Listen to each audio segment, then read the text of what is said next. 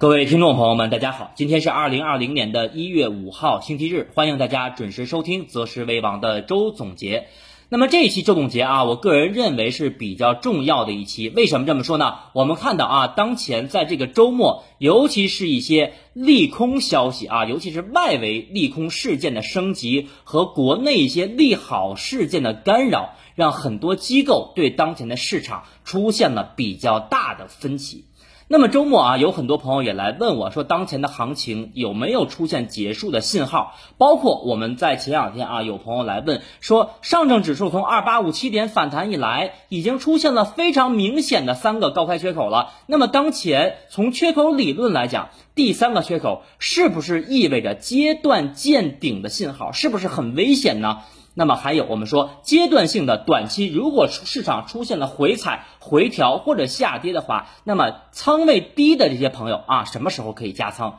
再有，我们说加仓，那么买什么？以及我们今天会在节目当中说啊，基金和个股当前要如何的操作？那么在节目开始之前啊，我还要跟大家先交代一下。呃，在前两天啊，有朋友来问我说：“老师，你的节目啊，有一些专业的话术，有一些啊技术指标，有一些市场分析的话术还不太明白，那么是不是能够推荐我们一些书籍去看呢？”在这里啊，我个人的建议是，你不要去外面啊去瞎花钱去买一些书。那么那些书，在我看来，对于你的能力的提高。或者说是看盘和做盘能力的提高没有太大的帮助的意义啊。那么如果说我们在节目当中讲的一些口诀啊，包括指标啊，你不明白，你直接去网上去搜索就可以了。而且我们在上周的时候啊，有一期特别节目是教大家如何看盘。所以这里面我还是建议啊，有一些相对初级的一些听友啊，如果你到现在还是不能通过我们的节目来判断你的操作策略到底是买入还是卖出的话，那么我强烈的建议你把上周的啊，就是我们的特别节目的这个看盘的技巧要认真反复的最少听三遍，很重要，因为那个是我多年经验的一个总结。包括我自己也一样啊，每天看盘、复盘、解读消息面、解读政策面的时间，每天都不会低于十二个小时啊。所以说，多年的积累啊，养成的这么一个好的习惯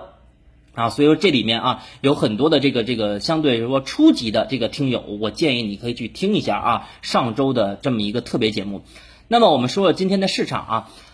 呃，下周其实市场是很关键的啊，来跟大家先说一下啊，短短期市场的走势。那么我们先回答一下大家的问题，说当前我们看到周末的一些利空事件的升级，包括国内我们看到银保监会、央行有一些消息面的变化啊，行情当前到底有没有结束？包括我们可以从周五的盘面来看。周五啊，我们看到深成指和创业板指数是收红的，但是上证指数收了一个阴的一个十小十字星啊，下跌的一个小十字星。那么这个形态，有人说非常像啊，十二月十八号那天，也就是在我们看到呃国家大基金减持之前，指数的两天十字星的横盘，最后出现了一个两天的中阴线。那么当前我们说行情有没有出现结束的迹象？大家需不需要在短线要获利了？结，包括做个股啊、做基金的朋友，那么今天啊，在平台下方给大家准备了六张图，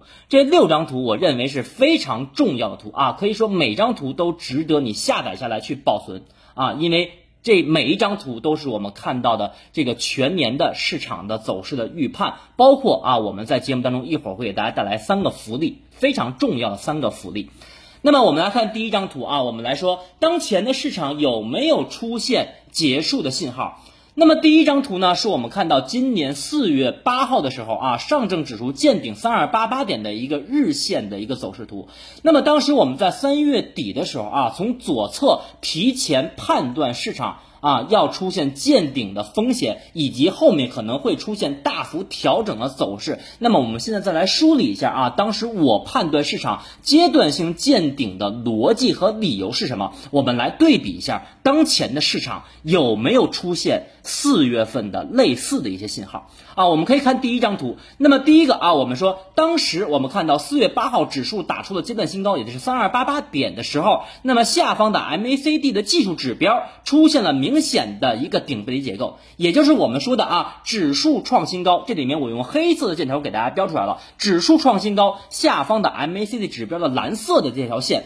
并没有同步创出新高，那么这也就形成了指标的顶背离结构。那么第二个啊，我们说成交量出现了非常明显的量价背离。那么我们可以看到，在三千一百点附近的时候啊，两市的成交量是突破万亿的这么一个水平。那么后面指数出现了一段横盘整理以后，成交量萎缩是很正常的。但是我们看到后面指数再次突破三千一百点，打到三二八八点的时候，我们看到量能较前期出现了明显的缩量，也就是我们刚才所讲。的啊，这个成交量出现了明显的量价背离。那么第三个，我们再看 MACD 指标啊，下方 MACD 指标的红色能量柱较前期的三千一百点出现了明显的红色能量柱的背驰。那么也就是说明，从三千一百点到三二八八点的第二波的上涨，说明当时多头的力度出现了明显的衰竭，才会出现啊技术指标的一个背驰。那么第四个，我们还记得，在三月底的时候啊，大部分中小创的个股已经出现了涨不动的迹象。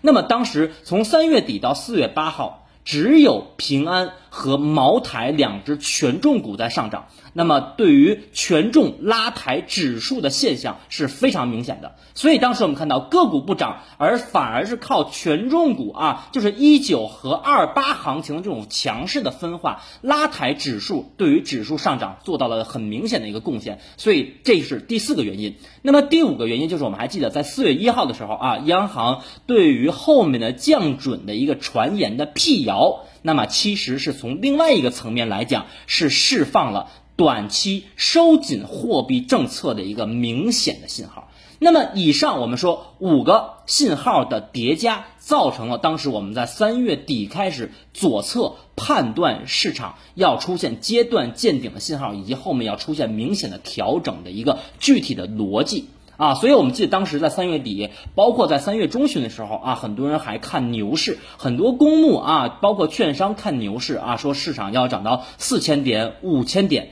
啊，结果没想到到了三千三百点不到啊，就出现了一个快速的下跌啊，所以说这以上的五点，我们可以看一下当前的上证指数。那么从理论的结果来看啊，从我们的结论来看，当前没有出现任何一个指标啊，雷同于我们看到去年上证指数在四月份出现的这种信号啊，也就是我们说的见顶的信号。所以说，先回答大家，当前的行情从大波段角度来讲，从春季行情的目标来讲，我认为没有结束啊，大家一定要坚定信念。那么我们来看一下今天给大家放的第二张图啊，也是上证指数的周线图。那么本周啊，在一月二号的时候，我们展望上证指数全年的走势啊，从时间周期展望了一下。那么当时大家也可以去回听一下啊，我们在一月二号那天的节目。那么现在啊，我再给大家去复述一下。那么之前我们说的啊，在十二月十五号提前三周我们说的三千一百点的目标，当前我们看到上证指数在本周达到了三零九八点啊，基本上已经到达了我们说春季反弹行情的第一目标位。那么当前我们看到多种因素的叠加和利好的加持啊，我们把春季行情的这个反弹的目标升级到了三二八八点，也就是说，在今年的四月份前后，指数会向上挑战三二八八点，也就是我们看到去年四月八号指数的高点。那么全年我们说从周线图来看啊，非常明显。那么上证指数在今年的目标是三千五百五十点。到三千六百点啊，我们给它定的全年指数向上反弹的目标。所以当前无论是我们看到下周由于美一事件周末的升级，还是我们看到由于这个短期啊有一些这个这个个股减持和解禁的压力，那么都不会改变一季度春季行情整体上涨的趋势。包括我们可以从周线图来看啊，那么在二零一九年一月四号指数开启强势的中期反弹的时候，那么从周线图来看是指数上涨了十三周。那么十三我们知道是波菲纳契非常重要的一个神奇数列。那么当前我们看到指数只是上涨了五周，而且我们看到在这个之前我们说的头肩底啊，周线头肩底的形态当中，也是刚刚形成了一个大级别的头肩底形态。那么左肩就是我们看到在去年六月份的二八二二点，头部就是去年我们看到八月六号的二七三三点，而右肩就是我们在十二月三号所说的二八五七点啊。当时也跟大家讲了，小周期六十分钟的双重底形成啊，反弹就来了。所以说，当前我们看到本周市场是强势突突破了三零五零点的一个这个颈线位啊，这个突破颈线位，我告诉大家是有非常重大的意义的，而且我们看到下方的量。量能呈现了非常明显的一个温和放量，包括我们看到周线级别的 MACD 指标已经是出现了再度的啊零轴上方的金叉，而且红色能量柱是较前期出现了明显的放大，所以说三零五零点当前的颈线位啊有效突破，那么短线我们说再回到日线图来看，短线势必将再次回踩三零五零点附近啊这一线的一个这个支撑，那么我们前期教大家口诀啊叫突破压力变。支撑，那么后面啊，指数我们说，如果说再次回踩三零五零点附近的话，第一个我们说啊，就是作为啊下面啊就是突破以后的一个二次回踩，那么这个回踩也是确认突破三零五零点的这个颈线位有效的一个过程。第二个，我们说再次回踩是为了夯实三零五零点的一个颈线位的支撑。那么从这个阶段性的反弹来看啊，那么我们可以非常明显的看到三千一百点上方是去年二零一九年四月份非常重要的啊一个密集筹码的一个套牢区，这里面啊我们说需要量能持续的放大。那么再结合我们可以看到第二张图上证指数的周线。那么周年线当前的位置是在三幺五零点附近，也就是说三千一百点在三千一百五十点这个五十点的区域是需要指数。啊，出现明显的放量啊，才能有效突破。所以说，在当前指数遇阻啊，我们说的这个周年线的压力和这个三千一百点以上非常重要的套牢筹码的这个前提下，那么指数在这里出现小周期的震荡和回踩，我认为是非常合理的。啊，所以说从目前我们说上证指数的周线来讲，春季行情反弹目标三二八八点，全年的目标三千五百五十点到三千六百点。那么当前我们看到突破三零五零点的这个颈线位是有效的突破，而且周线大周期的头肩底形态已经构筑的这个非常的完美了。包括我们可以看到下方的啊这个均线系统的排列也是形成了非常完美的多头趋势的一个排列啊，这是我们说的上证指数的。一个周线图，那么我们再来说一下啊，这个周末的消息面。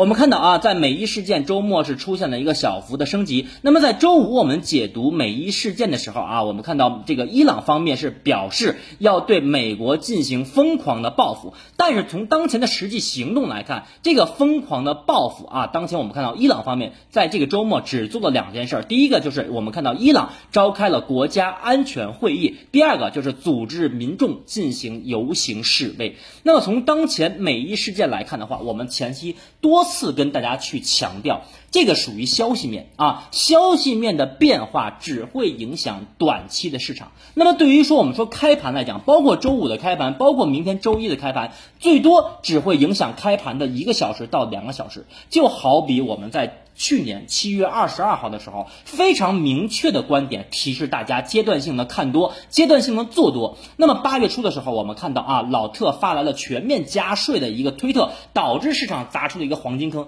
但是我们从大波段的角度上来看，来看八月六号的这个砸坑和老特发的这个推特。并不改变七月二十二号我们看多以来整体震荡上行的一个看多的趋势和做多的趋势，所以我们说当前美伊事件的一个影响，包括后面升级，它只会改变全球股市，包括我们 A 股的一个小周期的走势，并不会改变啊这么一个春季行情上升，包括我们说周线级别中期反弹的一个上升趋势。包括我们可以看到，在周五的晚间，美股啊虽然说大跌了二百多点，但是从跌幅来看，只下跌了百分之零点八。包括我们可以看到，英国的指数在周五反而是出现了探底回升的一个收红啊。所以说，这个事件其实对于全球股市来讲，尤其是这些对于啊这个这个非啊这个这个呃这个美国和伊朗的股市以外的这些国这个国家，那么对于他们这些国家的这个市场来讲，影响。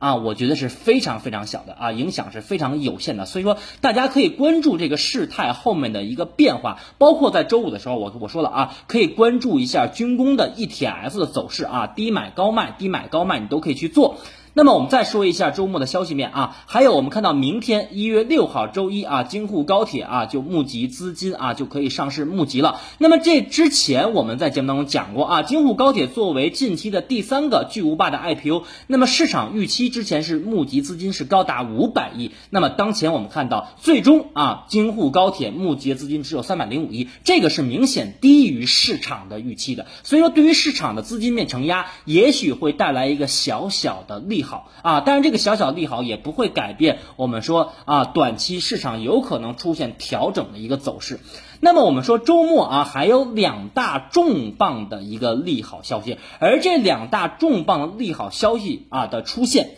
哦，我更加坚定了啊，春季行情不到三二八八点，你不要下车的这一个观点。那么什么呢？我们看到啊，第一个就是我们看到周六啊，银保监会重点强调要防止资金违规流入房地产市场。啊，这个其实对于我们的这个银行的资金流入到房地产，直接给进行了一个封这个封杀。那么，而且我们看到最重要的是什么？银保监会谈到了啊，要多渠道的促进居民储蓄有效转化为资本市场长期的资金。说白了是什么？就是引导我们银行和保险资金啊，要通过这个投资者啊，无论是你买的这个理财、买的基金、买的这个保险。的资金啊，要流入到我们的资本市场，这个毋庸置疑，对于中长期的 A 股来讲啊，形成了一个资金面的压舱石啊，这个也是中长期的重磅利好。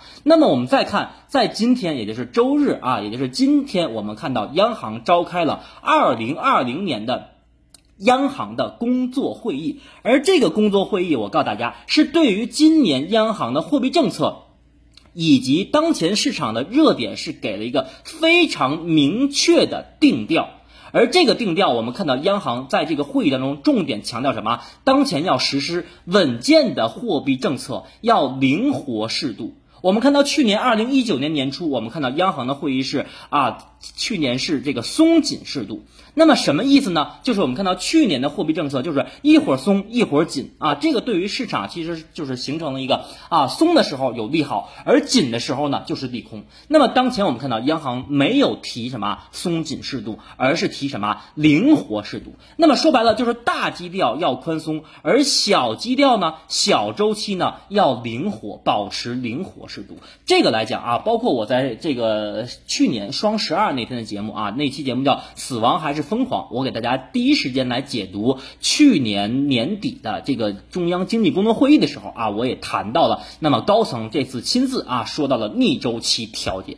所以通过央行啊这次的表态，可以说跟去年年底的这个央行的这个高层的这个经济工作会议是一脉相承的。而且我们看到这一次央行在工作会议当中谈到了啊，就是没有提到什么呢？没有提到大水漫灌。大家注意啊啊，我们看到之前的政治局会议，包括经济。工作会议都谈到了不搞大水漫灌，这一次的工作会议就是具体落实到点上了，没有谈到大水漫灌，这是非常非常重磅的一个信号，这也是佐证了啊我们前期说的整体的货币政策要保持中性和相对偏宽松的一个大方向啊，这个是不变的，而且我们看到这一次央行再次强调了什么？金融科技，而且是推进啊法定数字货币的研发。所以说，央行谈到的金融科技啊，金融科技的研发。所以，对于我们资本市场来讲，大家应该关注什么？就是我们前期跟大家讲的啊，券商和大科技啊，或者说我们前期跟大家说的很明确，券商调整买券商，科技调整买科技。那么我们再说回市场啊，就是当前我们说上证指数啊，从六十分钟图来看，确实啊，三大指数已经形成了同步的一个顶背离结构。这个啊，顶背离结构，我们看到 MACD 指标出现顶背离以后，还没有形成死叉。那么如果说周一开盘的前一个小时，指数是震荡向下的话，或者是早盘低开的话，没有低开高走，那么死叉形成了啊，短期会迎来阶段性的调整。但是我后面会跟大家讲。调整的空间是非常有限的啊，调整的空间是非常有限的。所以说，从周末我们看到啊，两大重磅利好消息，一个是银保监会啊要鼓励居民的储蓄。转化为资本市场的长期资金，和我们看到央行啊，在这个工作会议当中没有提到大水漫灌，而且是灵活适度的货币政策，以及再次强调了金融科技和推进啊数字货币的研发，这都是从行业板块上啊利好券商、保险、银行和我们之前所说的大科技。啊，那么我们再说一下啊，呃，在周五的时候啊，那么提前跟大家去讲啊，今天在一月五号这一天，也就是周总结这一天，会给大家释放三个非常重要的福利啊。那么这个福利啊，大家一定一定要认真听啊，是对于你，无论你是买个股、买基金啊，或者是你只。看盘不做盘的朋友，我认为都会有很大的帮助啊。那么下面啊，我们来看一下第三张图。那么第一个福利是什么呢？我们在本周的时候啊，包括刚才在节目开头的时候，我会给大家讲一下上证指数春季行情的反弹目标三二八八，全年的目标三千五百五十点到三千六百点。但是好像大家说了没有讲创业板，对不对？对，所以今天的第一个福利，我来给大家带来创业板中期和今年整体的指。指数的方向和目标位啊，那么在这里面，如果你不做个股的，如果你不做 ETF 的话，那么你就逢低或者择机去买。啊，这个创业板指数的基金，或者是买创业板五零指数啊，也可以。那么我们可以看一下第三张图啊，这是创业板指数的周线图。从左边非常明显的看到，二零一七年整体是一个箱体的一个震荡。那么我们可以看到，二零一七年箱体的一个震荡，使得在二零一七年的套牢盘的压力非常大。那么我们看到，从去年啊一月四号那天。这个创业板指数啊，开启了一波震荡上行的一个趋势，而且我们看到下方啊，逐渐底部抬高的上升趋势线，当前是一个上涨良好的一个态势，而且我们看到均线系统当当前也是呈现了一个非常完美的多头排列的趋势。那么当前我们看到，从创业板指数来讲啊，已经突破了前期我们说二零一七年箱体下沿的一个压力，也就是我们说的一千七百九十点到一千八百。点一线的一个箱体下沿的压力，那么从这个周线大级别来讲，短期啊，创业板指数会遇阻周年线。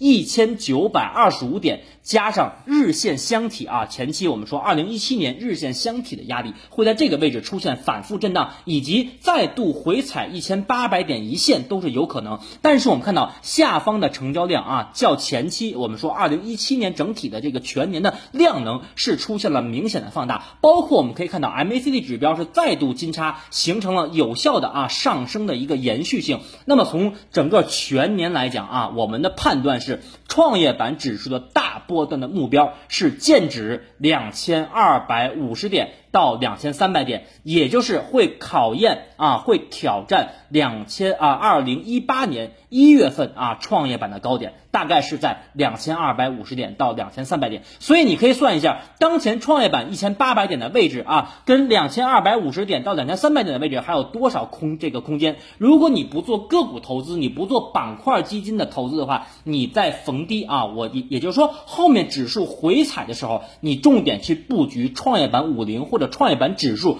中期持有也是可以的，但是要注意啊，二百四十四周年线的压力，也就是一千九百二十五点啊，图中的这条红色的这个均线的压力啊，在这个位置还是需要一定的反复才能见指两千二百五十五点到两千三百点啊，这是我给大家带来的第一个福利，也就是创业板。那么对于最最基础的听友。和你什么投资都不做的，这里面啊，我觉得你也可以拿出一部分资金逢低去介入创业板指数，或者说创业板五零指数的基金啊。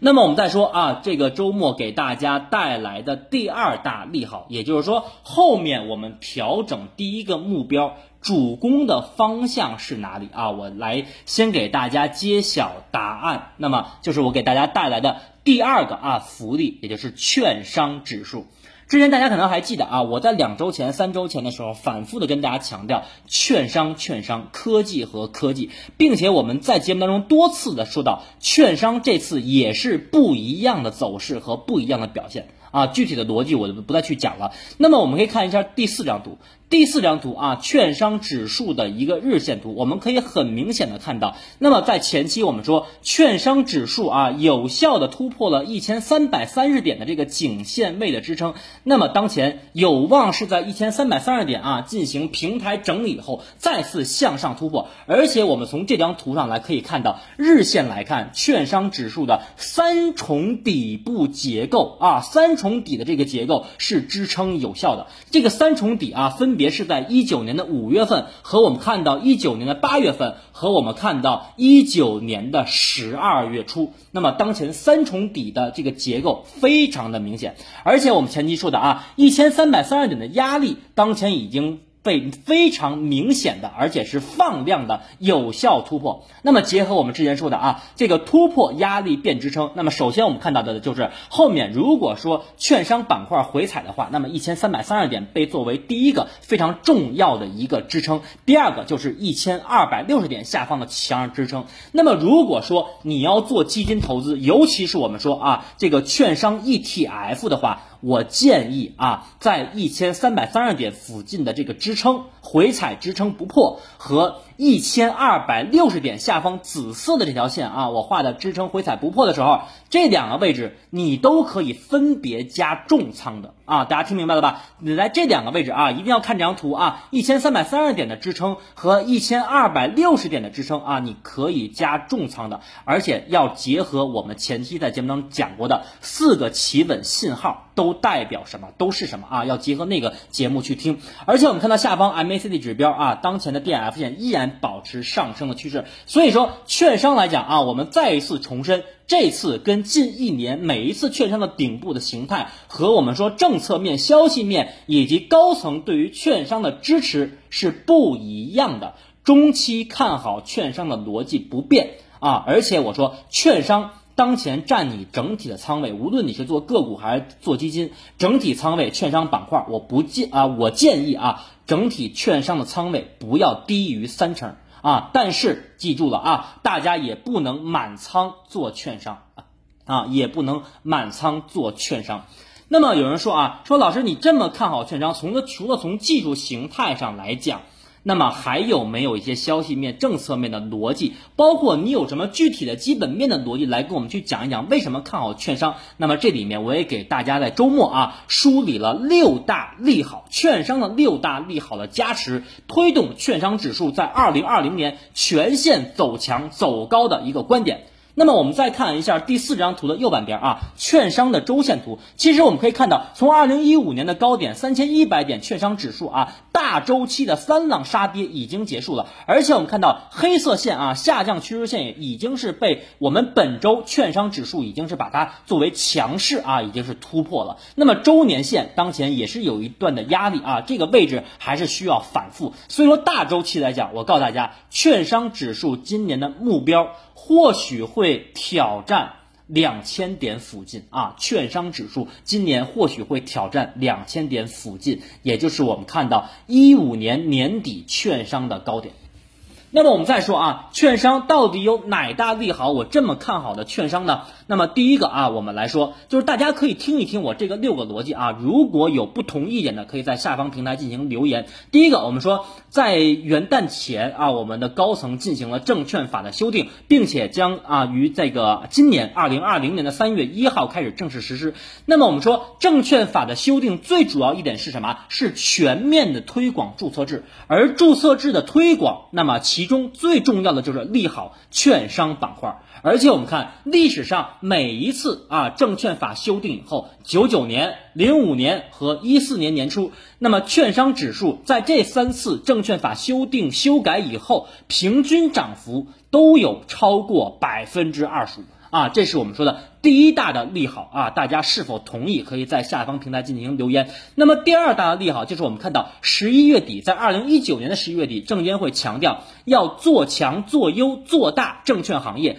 打造航母级的头部券商，其中包括了六大举措啊，以及重点说到的啊，包括积极引导国有资本啊来注入证券公司，推动证券公司做大做强。那么这个其实从高层和监管层的态度来讲，对于券商和证券企业的这个态度有了一个明显的一百八十度的一个大转弯，这是政策力度的一个加码啊，这是我说的第二大的券商的利好。那么第三大利好，我们说什么？就是我们看到证监会啊，在近一周的时候发布了什么？证券投资者保护基金实施流动性支持管理规定，那么其中是要求什么？投保基金要扩大使用范围，对证券公司实施流动性支持。那么当时我们在周末周总结也讲了，这个利好的实施，相当于对于券商就会形成一个非常重要的保护伞。啊，这是第三大利好，大家可否有其他意见？可以在平台下方进行留言。第四个啊，我们说在二零一九年八月八号的时候，也就是我们看到的简称证金公司，是中国证券金融股份有限公司啊，简称证金公司。那么作为证金公司来讲，它在八月八号的时候整体下调了转融资费率八十个基点啊。那么具体的这个调降，大家可以去网上去搜去搜一下。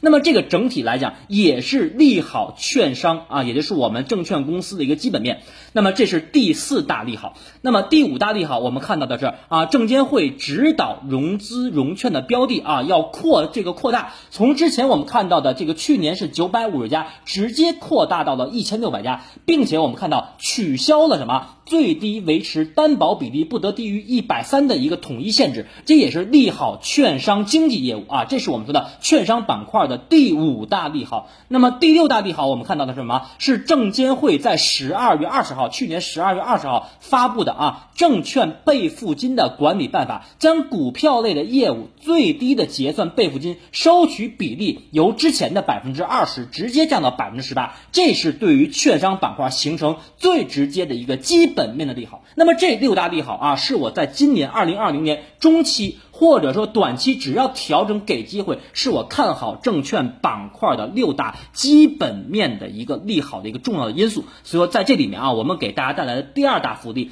券商板块，无论你是做个股的，还是做基金、做 ETF 的，都不要轻易的。啊，这个放弃券商板块的一个中期的投资机会，包括我们刚才通过技术形态，包括从大周期啊，券商的周线图，我们来给大家解析的话，今年券商指数很有可能去挑战两千点。那么现在我们来看，只有不到一千四百点的啊，所以说当前我们可以重点来看一下券商指数短期如果出现回调的话，是否会给你一个。非常重要的全年的一个上车的机会啊，这是我们说的券商。但是在这里面强调一下啊，我说的是中期，而且短期调整我也不建议你们满仓做券商。那么下面啊，很多做个股的朋友着急了，说老师有没有一些？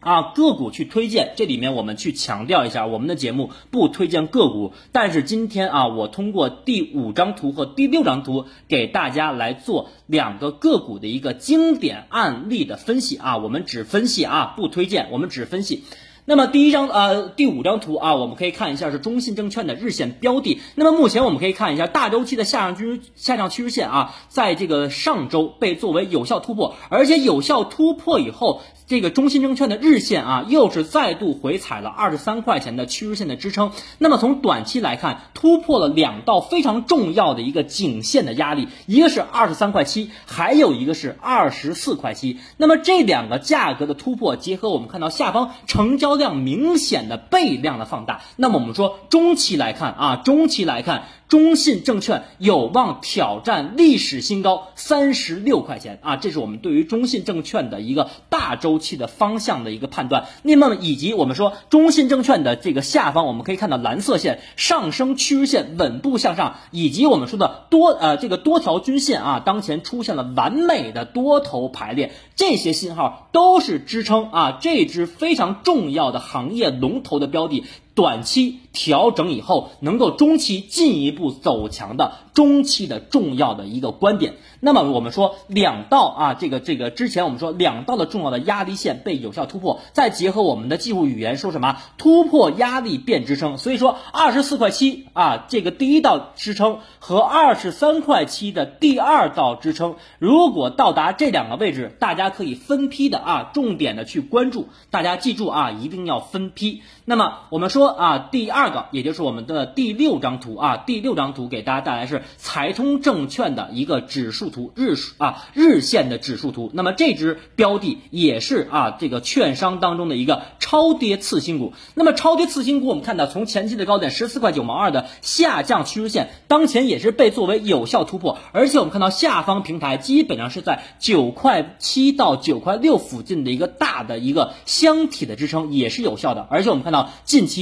也是强势的突破了两道非常重要的一个压力，第一个啊，就是在十块。十块八左右，第二个呢是在十一块二。那么短期来讲，一旦出现调整企稳的信号，那么上方的目标会直接剑指十三块三附近。而且我们再看下方的量能已经出现了持续的放大。那么突破颈线位，也就是我们画的蓝色这条线啊，十一块二左右的时候，短线由于我们看到周五和周四分别出现了阴线和上和长上影线，那么短线是需要回踩的。而回踩我们要看下方的均线系统已经成。现了完美的多头排列的趋势，所以说整体的中期啊挑战十三块三，这是我对于它的这个标的的一个观点啊，大家也可以回踩均线，包括回踩这两个支撑十一块二和十块八的时候不破啊，出现啊我们操作上的一个分批的啊重点的关注，这是我给大家带来第三个福利啊，做个股的大家要重点的去关注啊，尤其是无论你做个股也好，做基金。也好，短期的调整，不要轻易放弃券商板块的配置啊！这是我们说的券商。那么有的人会问了，老师，除了券商以外，其他的行业板块，包括前期我们说的科技半导体，还能不能配？我告诉大家，依然能配。包括啊，我们看到周末有很多利好消息的加持，有一些互联网啊、云计算、五 G 应用，包括我们在之前说的 AI 啊、VR 啊、智能显示啊、通信装备、人工智能等等等等。那么。依然是啊，我们看到市场的节奏当前是非常完美的，就是券商和科技呈现的一个轮番上涨的态势。那么，当哪个板块、哪个行业出现调整的时候，你就要重点去关注了。那么，我们说周总结啊，一定要跟大家展望下周的走势，而且每一次我的观点是非常的明确和客观。那么下周啊，我提前来跟大家讲，下周就两种走势。啊，那老师，那有人说，老师，你这两种走势是不是观点不太明确？不，观点很明确啊，你来接着听。两种走势，我说了要做好应对啊，盘中的应对你要做好，什么时候加券商，什么时候加科技，就看你对于我们之前所教的这些技术指标、技术语言和口诀的应用的效果。那么第一种走势啊，我们说指数层面啊，这里说的是上证指数，如果在周一到周三这三个交易日出现小阴线和小阳线。整体没有出现放量三千亿以上的话，而且记住啊，没有突破三幺零六点，三幺零六点，而且也没有跌破下方的三零六六点，也就是说，整体啊，在未来两三个交易日属于一个日线的一个横盘。那么我告诉大家，指数如果出现这种情况的话，我还是提前说啊，周二、周三见小高点，周二、周三见小高点。大家还记得两周前我们的周总结说，周二、周三见小高点，指数果不其然见了一个小高点，然后呢，在隔了一周的周一出现调整结束的时候，又出现一波新的上攻。这次我告诉大家，可能还是一样。但是我们说啊，指数上证指数要不能放量啊，就是没有出现放量三千亿以上，而且没有突破三千一百零六点，没有跌破三零零六点啊，整体是在三幺零六和三零六六点之间横盘的话。没有放量的横盘啊，周二、周三见小高点，这是第一种。第二种，我们说周一直接低开啊，周一直接低开，然后呢，周一周二两天出现有效的啊急跌的快速的调整，跌破三零六六点，回补下方三零五二点的高开缺口。那么我告诉大家，在回补缺口以后，指数会出现三到五天的小周期的修复性的横盘震荡。而这个横盘震荡，又是你再次布局春节前后主升浪的最后一次上车的机会啊！我再讲一遍，周一明天直接低开。盘中有效跌破，或者说收盘有效跌破三零六六点，并且回补了下方三零五二点的部分的高开缺口，那么指数将进入小周期的调整阶段。这个调整阶段会有三到五个交易日，而这三到五个交易日，从大波段来讲。是你春节前后，也就是我们在后面的主升浪剑指三二八八点之前为数不多的上车的机会啊，这个大家要理解。那么还有就是对于下周来讲，我建议大家关注啊九号和十号，呃，统计局公布的十二月份的 CPI 和 PPI，看看我们的 CPI 指数是否突破五，以及我们的 PPI 是否是继续啊探底回升，和我们的市容数据啊能否超预期。那么对于操作策略来讲啊，很关键了。当前小周期的调整，我告诉大家，你做基金的话不用减仓啊，不用减仓，我的观点很明确。然后等待调整结束啊，刚才我说的指数怎么调，券商怎么调啊，调整结束加仓加仓啊，大波段行情我再告诉大家没有结束，要坚定信念。个股的操作呢，第二个啊，我们说个股操作三零六六点如果没有跌破的话，出现四种企稳信号的话。啊，我们之前节目讲过，可以重仓。如果跌破缺口啊，就是跌破的话，那么进行三零五二点的缺口出现回补的话，要出现企稳信号，在这个位置啊，三零五零点附近也可以重仓啊。最后总结一下，就是明天和后天，周一和周二很重要，两个点位盘中去关注，一个是下方的三零六六点，第二个是下方啊上方的三千一百零六点。啊，最后呢，我想再跟大家讲一下啊。那么我们说听节目也好看盘也好做盘也好，大家一定要做的什么？知行合一，要敢于在底部坚决的买入，和在顶部啊要敢于坚决的止盈，好吧？这一期周总结啊，跟大家聊的比较多，而且有三个重要的福利送给大家啊。那么最后呢，感谢大家的收听啊，我们周一明天再见。